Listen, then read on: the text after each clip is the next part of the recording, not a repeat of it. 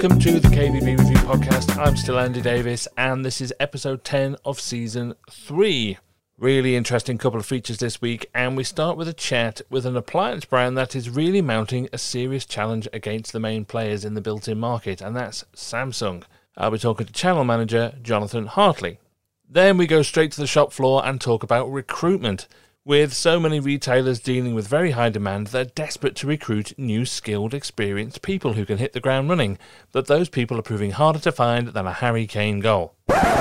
Quick caveat I'm recording this on Monday afternoon, and this episode will go live Tuesday morning. I'm hoping that by the time we get to Wednesday, that last Kane comment will appear ironic. I'll be talking recruitment with a couple of excellent retailers currently searching for staff. Elizabeth Pantling Jones from Lima Kitchens in Milton Keynes, and friend of the pod, Luke Wedgbury from Coalville Kitchens. But first. Now, Liverpool is famous for many things. It's the football, it's the Beatles, it's the incomprehensible accent, alright? It's the maritime history, and unfortunately, the abomination that was the sitcom Bread. But Sorry, Ringo. All that is getting pushed aside as that great city is now the host of the KBB Review Retail and Design Awards 2021. It's happening on September the 15th at the iconic masterpiece that is the Liverpool Cathedral. It's the KBB industry's biggest post lockdown party, and you don't want to miss it. Come on your own, bring a partner, and buy complete tables to entertain key clients. However, you do it, make sure you're there. Go to kbbreview.com forward slash awards to book using a credit card, or if you book before July the 19th, you can pay by invoice. I'll see you there. Right, let's talk Samsung now. It's simply, of course, one of the biggest consumer brands in the world, thanks to its uh, consumer electronics and its phones, of course. But it's now fast becoming a major player in the kitchen appliance market. It has a new partnership with Waterline to support independent kitchen retailers. So let's talk it all through with channel manager Jonathan Hartley. Hello, Jonathan. Hi, good morning. How are you, Andy? I'm very well, thank you very much. Now, there's one thing I need to talk to you about before we get started here, Jonathan, and that's your job title. My job title. the footer on your email is, I think, the longest job title I've ever seen in my life. Oh well, that's how we have them. So, give, give us the give us the full rundown. Give us the full line. Okay, so so my role is channel manager for the UK for kitchen retail and B two B. So uh, I in short, basically head up all of the UK kitchen retail to independent kitchen showrooms and the national retailers for the kitchen home appliance built-in business for Samsung. But on your job title here, you're also the senior professional head of part CE oh, DA kitchen specialist. that's just to do with all the team. So uh, that that that just that that just sits us somewhere within the organisation. So uh, yeah, generic titles within the business, Andy the point is, you're a very busy man. That's what I'm getting to here. You're a very busy man. Of course, as I said, everyone knows Samsung, and almost certainly everyone has at least one product in their home with Samsung on it somewhere. But it's actually a relative newcomer to kitchen appliances in the UK at the kind of level you're operating at now, I think. So, could you just give us an overview of the current status of it in the UK in terms of independent kitchen retail? So, in terms of kitchen retail, and, and I think it's better to start with the, the holistic piece really. As a business, Samsung has 15 million customers currently in the UK. But since 2018, we've been the single largest freestanding home appliance brand in the UK. And much of that has been led by our side by side American refrigeration and also our laundry. And one thing that we've learned from that growth is A, how we did it, B, the customers that we needed to do it with. And what we've taken now is an approach where we're actually rolling that out into our home appliances, so the built in appliances, the cooking side of things.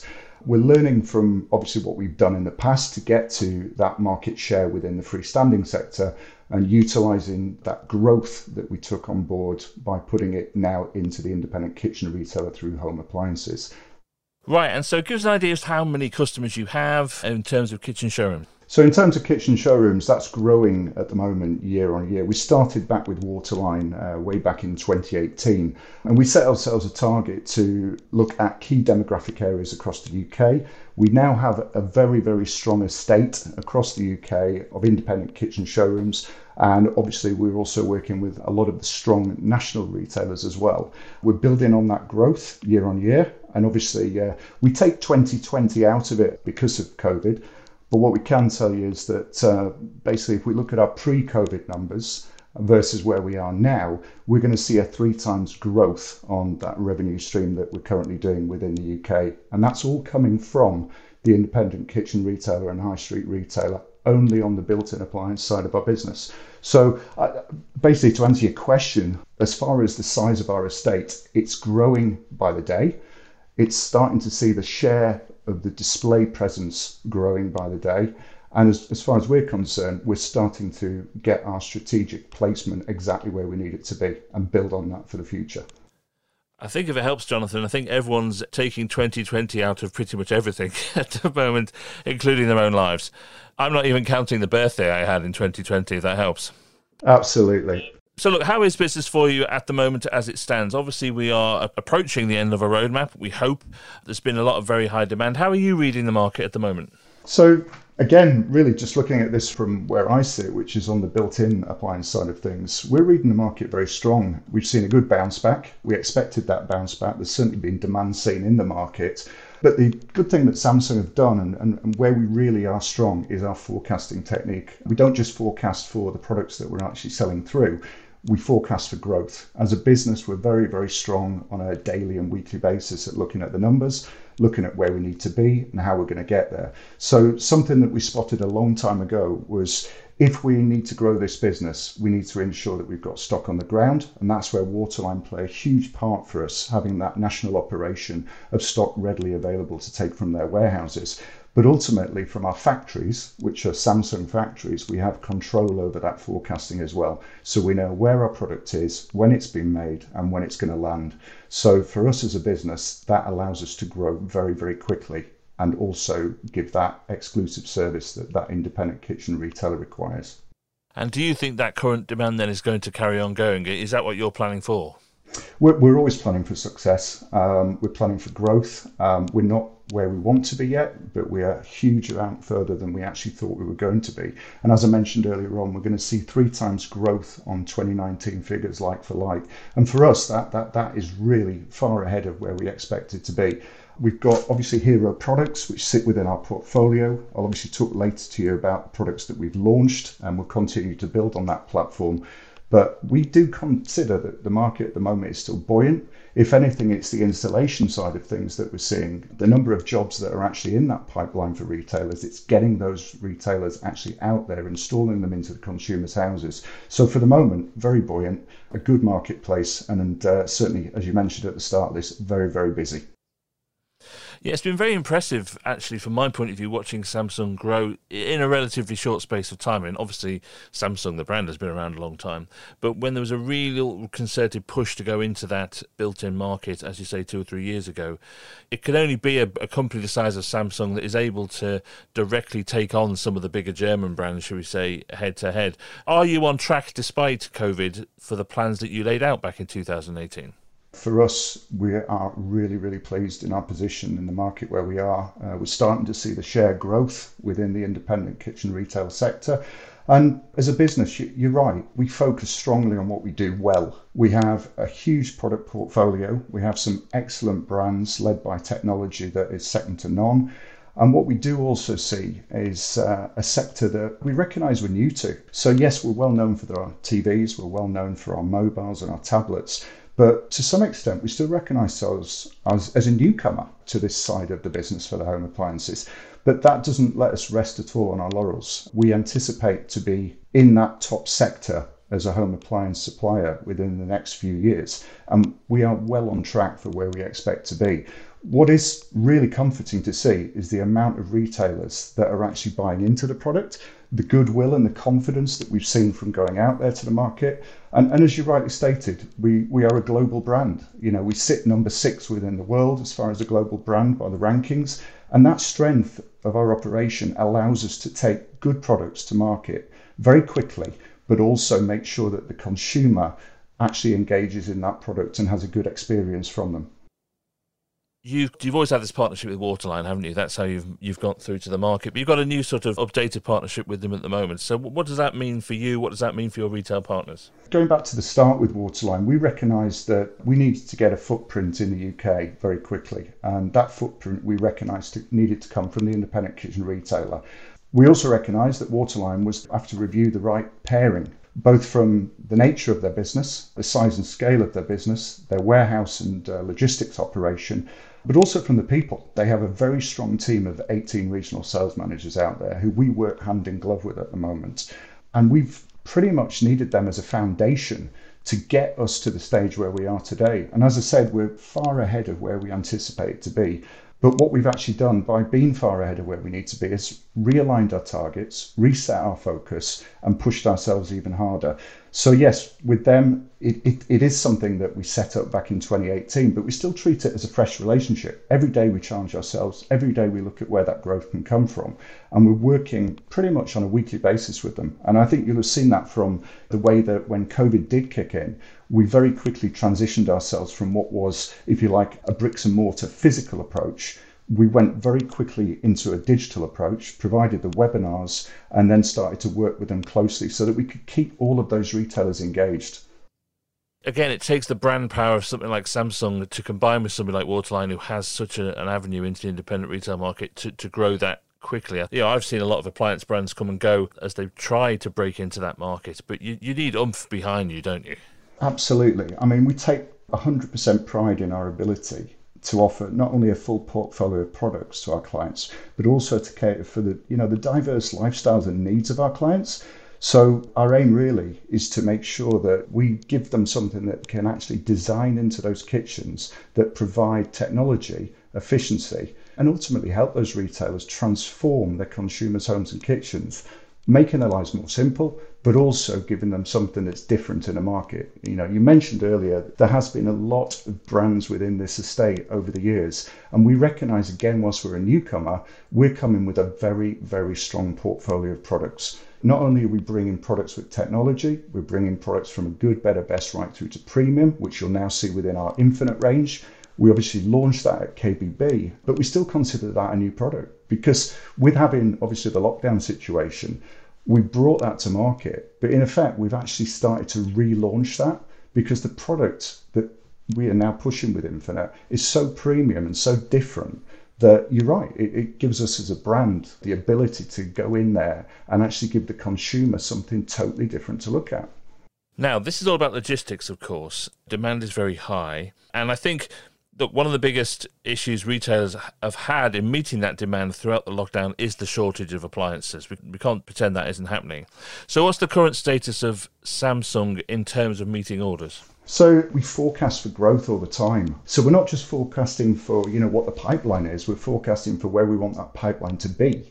Whilst we you know recognise that our own logistics, um, you know, as with anybody else, still has to come through the port, still has to you know come through all of those routes that everybody else does because of the volumes that we're actually forecasting, because of the amount that, that we're actually producing, we've brought in enough product not only to compensate for the uplift that we've seen, but to actually allow us to still have products on the floor um, and obviously putting that product into Waterline so that retailers can take that product X stock when they need it, when they require it, and ensuring that jobs are finished on time in full.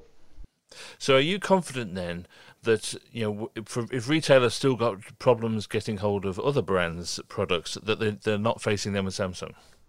Um, as far as we're concerned at Samsung, you know, we can only speak for ourselves. Um, what's going on in the rest of the market obviously is related to the other manufacturers. But what I can say from Samsung's point of view is that yes, we are here. Yes, we have products. Yes, we are forecasting very, very strongly for the future. And, and I'd certainly see it as a consideration if I was a retailer now to be looking at, you know, time for change, offering differentiation within showroom, certainly looking at brands now like Samsung that are actually bringing the latest technology. Because let's recognize at the end of the day, we are a technology company, so we have a full portfolio of products going right across our estate. Um, and because of that, we're bringing that very much through to the retailer now. And the consumer has grown up with the Samsung brand. We, we know that from experience. And therefore, the hurdle of actually putting Samsung in front of that consumer, as there isn't one there. What it is now about is the change of habit from the retailer, the retailer getting confident and being able to put something in front of that consumer. And that really, we tried to give them something to support it with five years parts and labour. And that's a really strong message. And the reason we give it is because we're confident in the brand and we're confident in the products that we're putting through to market. I suppose what I'm getting at here is that have you has the issues that have been faced by other companies, no matter who they are, benefited you? Have you sort of made hay while the sun shines a little bit because of the, the logistical network that you have? It's, it's a good question, Andy. And, you know, I think, again, just answering it from a Samsung point of view is that, of course, you know, we've taken business where we can grow it and we've looked into the avenues of where that growth can come from. Um, and ultimately, yeah, we, we've seen our business grow, but we don't just see that as a spike because this is about retaining relationships. This is about building on those relationships. And it sits far, far outside of just the products and the availability. This sits around the assets that we provide, the marketing, the training. This encompasses everything that we talked about with the kitchen circle, which we set up with the independent kitchen retailers. So, from our point of view, yes, we know where the business is there to take share from and we're actively out there pushing hard to take it, and we'll continue to do so. Now, one of the things that you personally have always been a big advocate of is retailers using digital means to drive their footfall. And you must you, you must get a lot of satisfaction from the sudden exponential increase in that that has been forced by the lockdowns as well. Hundred percent, hundred percent, and I'm really really pleased that a lot of retailers have started to embrace this. I, I you know, bricks and mortar showrooms are never going to go away. You know that that that's taken for granted. But what is going to go away is the customer journey. Um, customers have always started to research online. They've started to look for products, especially home appliances, before they've gone into kitchen retailers. Um, and whilst ultimately the design of a kitchen and the way that a kitchen designer can be creative with that consumer around the furniture that they work with is still going to be very much, you know, a face-to-face and a one-to-one um, interaction. What we are seeing now is that the more you use assets to engage, so rich media, videos, starting to work with all of the engagement of the technical specifications, what these products do, that consumer journey we can make very, very strong. And that's where we've seen a lot of engagement from retailers because those of them that have actually seen what we're offering, and, that, and, let's remember what we're putting out there is for free. This is all of our asset, all of our content, and it's very, very easy as a pack for us to send out and for that retailer to upload onto the website. And all that's doing really is that is selling for them. That is actually putting something in their website with the brand Samsung to allow that to do the journey of engagement and sell to that consumer prior to the communication when they walk into the showroom and start to actually plan that kitchen. So what we want to do, Andy, is we want to get to a stage where that consumer is in a position that they know 100% that they walk in and say, I'd like to have a Samsung Infinite Oven. I'd like to have a Samsung Dual Cook Flex Oven.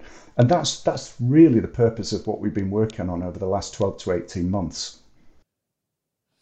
Now, just to wrap it all up a bit here, because I think time will beat us. You know, you've you've personally been in this game a long time.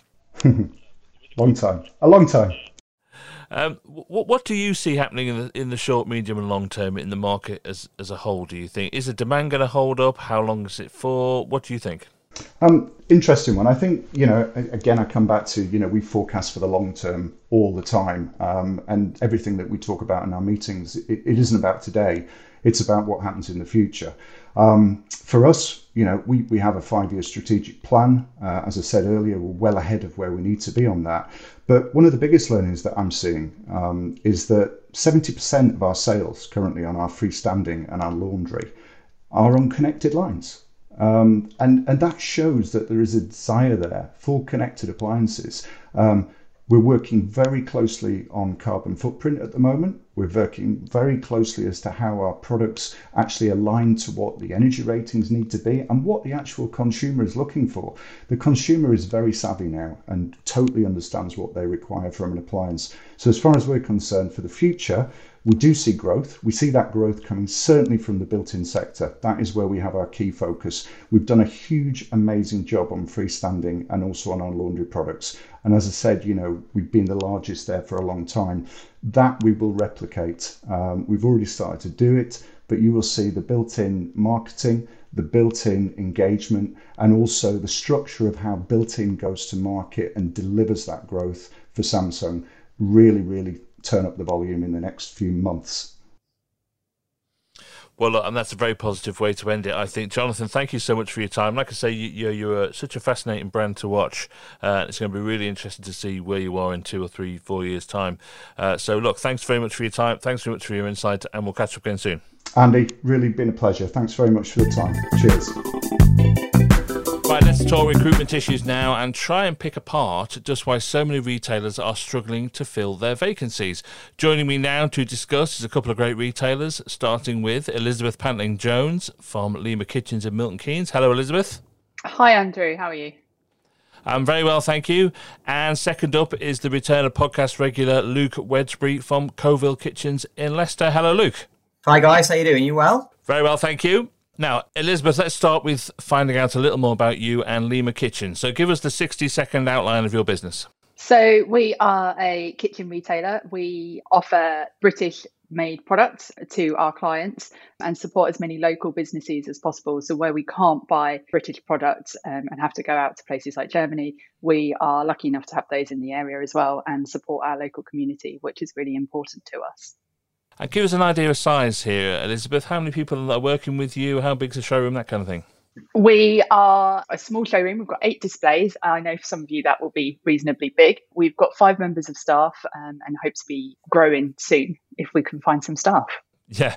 Now, Luke, I know you've done this before, but for those who haven't heard you on previous episodes, give us the 60 second Coalville Kitchens brief. Yep, so we are a, a classic KBB independent family run business. Uh, it's owned by myself and my wife. We have a team of 12 staff now, uh, and we're growing year on year. We have been in business now for 10 years. We're essentially a retail outlet. We're purchasing kitchens from different distributors and we sell them to the public, and we are kitchen specific only. So we don't do bedrooms or bathrooms. Our niche is, is kitchens, and we specialize in that area. So, yeah, business is good, and we, we can't grumble, but I'm sure I will be happy to grumble about what we're about to talk about this afternoon. well, we like to hear a grumble on this podcast, you know that. So, look, uh, you're both here because you're looking for new people for your business, as lots of lots of retailers are at the moment. So, Elizabeth, tell us who it is you're after. Who are you looking for? So, primarily, we are looking for an experienced kitchen designer, ideally within the independent market. Um, as everyone will know who's listening, being in the independent market is very different from being in the sheds, and the level of expectations very different being so busy, having someone who can hit the ground running would be great. Um, on top of that, we're also looking for someone with more of a technical background to help out with surveying and project management as well. So they're all typical independent retail kitchen skills that you're looking for there. What about you, Luke? What are you trying to fill? Very similar to Elizabeth, we're looking for a new design consultant to work with our clients in regards to the design process we're looking for uh, a experienced installations manager, basically an operations manager to take care of the operations side of the business. And we're also looking for another set of experienced installers. So we have three vacancies that are currently open, and uh, they're the three which we are struggling to fill. Well, yes, I guess uh, Elizabeth, you're you're struggling too. So, how difficult is it for you to to fill the vacancies that you're looking for at the moment? How, how much of a struggle is it? Do you think? It's proven very difficult. So we've had the advert out for quite a while, and we've had a number of applicants who don't really meet our minimum criteria. So things like the location and uh, driving license, they can independently visit clients as well. People don't have have that criteria, which is difficult for us. And then we've also found it hard to find people with the independent experience within the local area as well, which is something that's key to us. Right, so it's it's not many people applying, and those that do simply don't have anywhere near the skills or experience you need. Absolutely. Right, and now how about you, Luke? Do you concur with that? Are you facing that same problem? Yes, yeah, yeah. I I can sympathise with you there, Elizabeth. We are we're on the same kind of page. We have various adverts running on different CV platforms. I'm sure you've heard of, of, the, of the majority of them. I won't go into detail on that. We have uh, two or three actually KBB specific agencies looking for for the staff that we require, uh, and we do as much as we can on social media to make sure we try and attract the right kind of people. And it's just. Uh, just to echo what Elizabeth has, has kind of alluded to, the skills gap is so huge on the installation side. That really is a needle in a haystack, trying to find the right guys to put in in, in your your clients' homes. Essentially, uh, that's very difficult to find those. And in regards to the design consultant side of it, that is essentially again comes down to uh, the skill set. We've had lots of applicants because we're trying to be as proactive as we possibly can, but they're just they just haven't got the skills required to jump in and get going straight away, which in an ideal world is what, as independents, we're after we have a huge void to fill because we're so busy. We need to put the right people in the right places to fill that void so we can continue to grow businesses, is, is, is what we're trying to do, really. But we, we're struggling to find the people with those skill sets.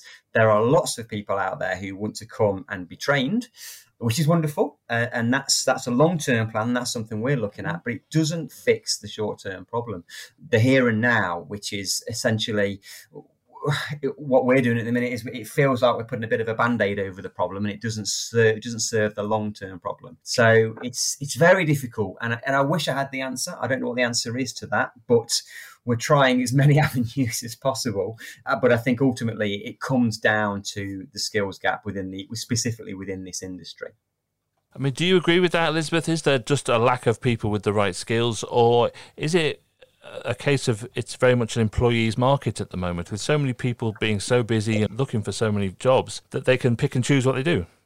I would definitely agree with Luke. There is a massive skills gap within our industry. And I know of recent years there have been things to try to support that and um, help. But the growth and focus for each business is, is different, but also it is an employee's market. We have um, been in the position where we've offered a designer a role, but unfortunately they've ended up starting elsewhere because national and franchise companies have been able to offer better package than we've been able to do as an independent business.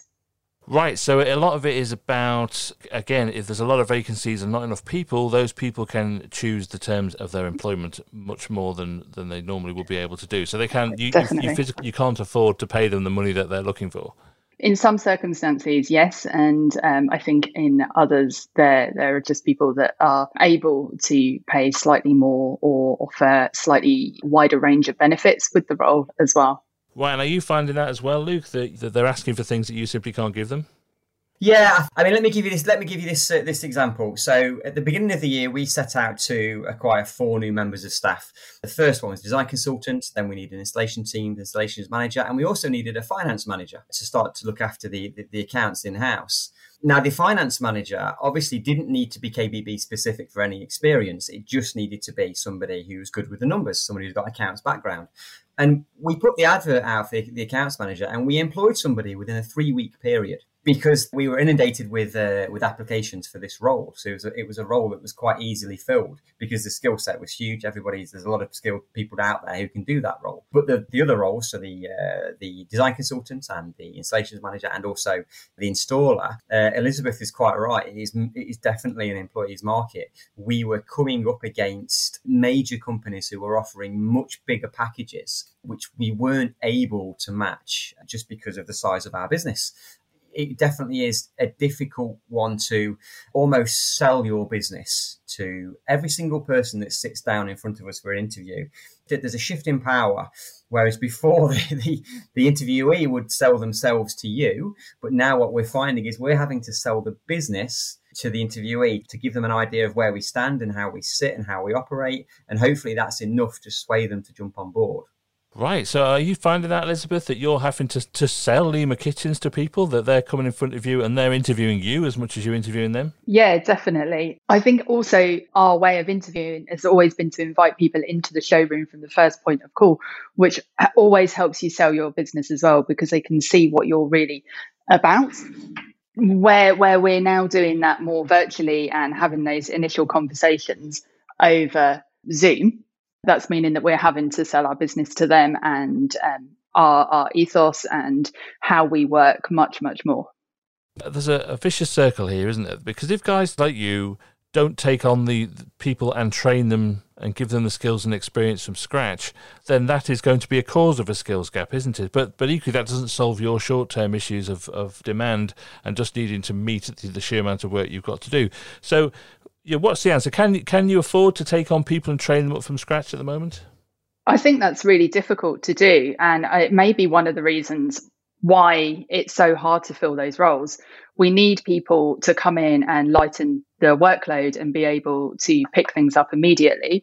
But at the same time, you want it done as an independent business in the the way that you like things to be done and uh, in the same processes and orders and to the finish that, that you expect.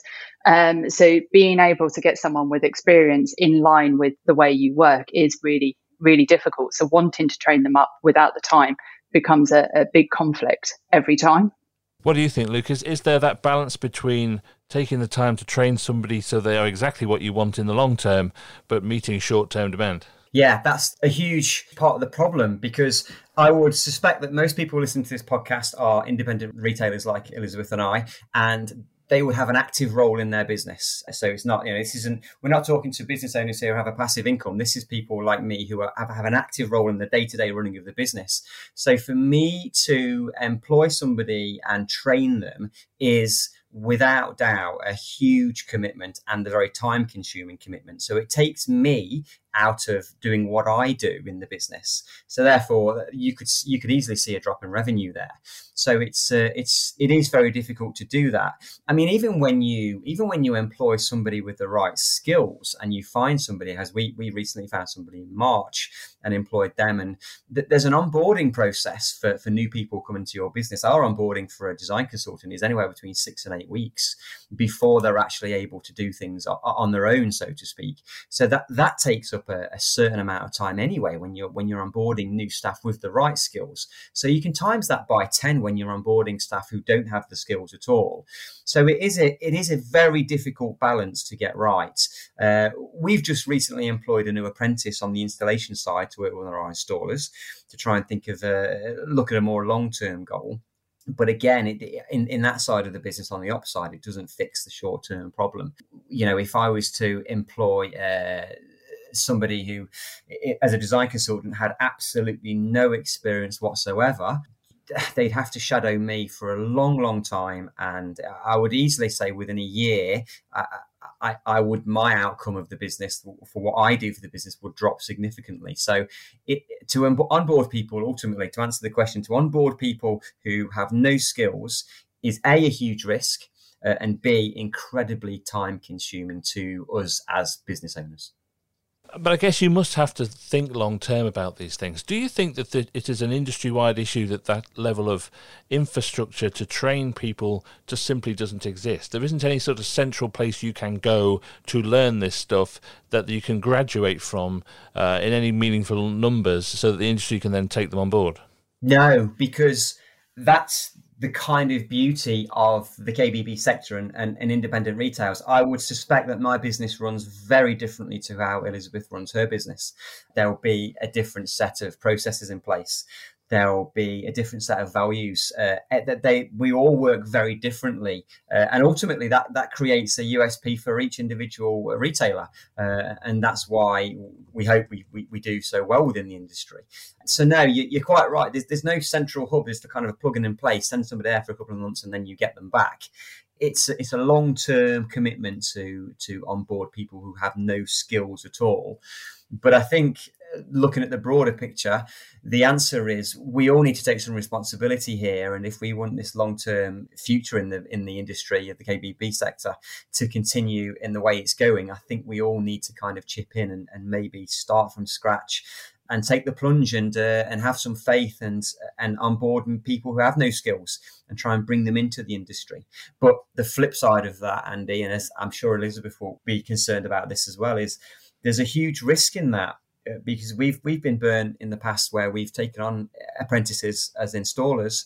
Three years after their apprenticeship is finished and they are fully qualified uh, they've moved on to other companies who have promised them this and promised them that uh, which is fine. That's that's the that's the way of the world but it's still a very difficult pill to swallow after you spent all that time and money training them to your standards yeah, what do you think, Elizabeth? Should there be this centralized uh, place that people can go to, to learn the basic skills you need? As Luke says, send them there for a few weeks and then send, they'll send them back fully trained. Or is it is it an individual business's responsibility just to, to look after their own processes and their own skills in order to, to create that kind of unique proposition? I think having a central base, just as Luke has already said, would be really difficult because the, the core values between each business. You've got businesses who work complete, who are franchises, who work on a component basis, who only do kitchen fitting, some do building. There's so many variables that each independent retailer has that it's impossible to get the right combination of skills delivered and, and taught by a central base. I think from our, our kind of experience, we find that finding someone that is right the right fit for the team and with the right outlook works better and and trying to build upon base uh, base knowledge maybe if they've had um, some exposure to the industry already um, and building building on that works better for us yeah, there's pros and cons all the way through, aren't there? Because you could argue, for example, on the installation side of things, that that apprenticeship, that central training, that that structured training, let's call it that, uh, is clearly what you need to have before you can let them loose in someone's home. I suppose what we're arguing for here is a level of structured training that gives you a base knowledge that you can then build your individual company requirements on. I think even on the installation side of things, again, each company um, has a different level of expectation of how how their product goes together and how they deliver the best design. So even with experienced installers, there is still a learning curve when you start to work with someone new. So you understand how they put things together, learn yourself if there's a better way of doing something, and get them on board with the way that you do things as well. So even with that experience, that um, there, there's still those learning curves and tweaks that need to be made. So, Luke, what what are you going to do tomorrow? How are you actually getting through the day with that with that many vacancies available to you? What's your short term plan? So we're now looking. We've we've asked. We're working with specific agencies, and we've asked them to kind of think outside the box. Uh, so. A, a, huge let's let's take one role for example let's not confuse things so let's look at a design consultant we would, uh, in an ideal world, like a design consultant with uh, at least five years' experience within the KBB sector, uh, and actually to be on board with the software that we use.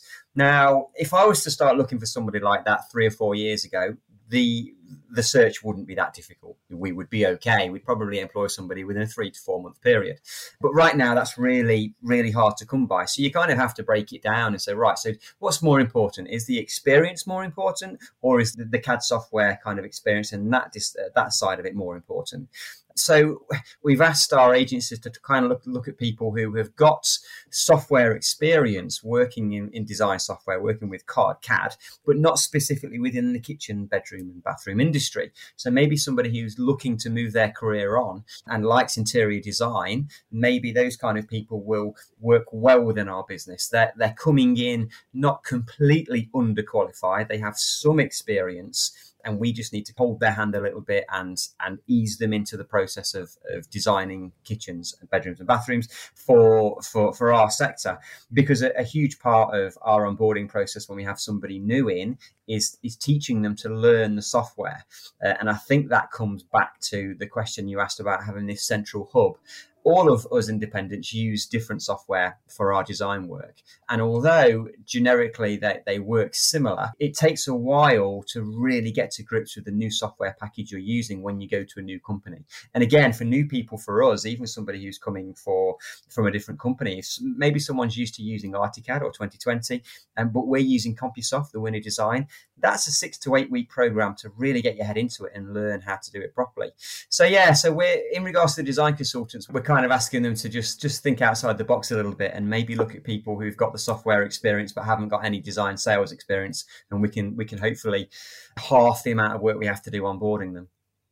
And what about you, Elizabeth? While you're waiting for these people to turn up, is, is, this just means that you're working twice as many hours? Yes, the whole team are working a lot harder at the moment. We do have a light insight in that we do have one designer starting in the middle of July. So hopefully things will start to ease um, a month or so after, after she starts. And it would be good, obviously, to have our second designer up and, and running at that point as well. Yeah, but in, in the interim, it's a case of managing the diary and working working longer hours, unfortunately. Well, yes, and I suppose if you went back to the start of the pandemic, there's lots of people who would say this is a very nice problem to have because the alternative is is to be in the same boat as restaurants or pubs or hotels or whatever else it is. But it doesn't mean it's any less of an issue, uh, and it's certainly uh, an issue that can't get solved overnight, which is really really difficult. But look, Elizabeth, Luke, thank you so much for your time. We could talk about this. This is obviously a real issue that we that we'll come back to and visit again and again. But thank you for giving us a little insight into into your own personal dilemmas. Uh, and good luck with finding the right people. Thank you. Absolute pleasure as always. Thanks, Andy. That's it for this week. Huge thank you to all my guests today Jonathan Hartley from Samsung, Elizabeth Pantling Jones from Lima Kitchens, and Luke Wedgbury from Coalville Kitchens. Don't forget to book your seats and tables at the KBB Review Retail and Design Awards 2021. It's in Liverpool. It's on September the 15th. Go to kbbreview.com forward slash awards for all the details. See you next time.